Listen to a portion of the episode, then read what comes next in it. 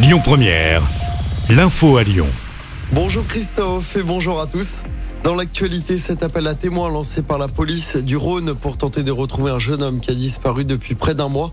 Ce collégien de Lima a quitté le domicile de sa tante le 30 juin dernier et n'a plus donné de nouvelles depuis.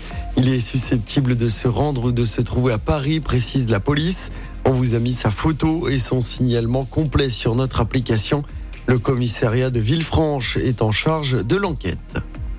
On en sait plus sur la découverte de 21 tonnes de protoxyde d'azote dans un entrepôt de Vénissieux. La découverte a été faite samedi en fin d'après-midi. D'après le progrès, le gérant du hangar âgé d'une trentaine d'années a été placé en détention provisoire. Il est soupçonné de travail dissimulé.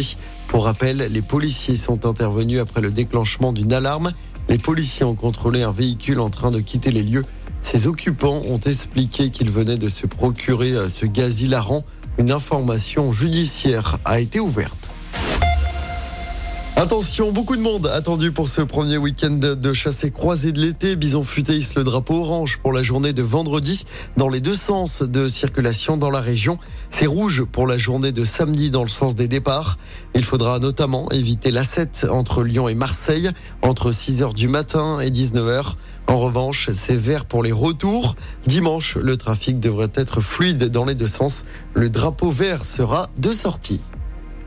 Dans le reste de l'actualité, de nouvelles recherches dans les Alpes de Haute-Provence. Plus de deux semaines après la disparition d'Émile dans le hameau du Haut-Vernay, des chiens spécialisés dans la recherche de restes humains sont envoyés sur place dans un périmètre de 5 km autour de la maison des grands-parents du petit garçon.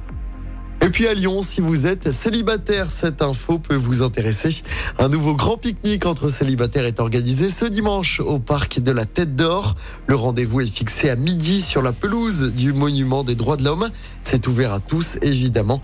L'événement avait réuni 500 personnes l'année dernière. Et puis J-365, nous sommes à un an tout pile de la cérémonie d'ouverture des Jeux Olympiques de Paris. Rendez-vous donc le 26 juillet 2024. La cérémonie d'ouverture aura lieu sur la scène à Paris. Les Jeux se dérouleront jusqu'au dimanche 11 août.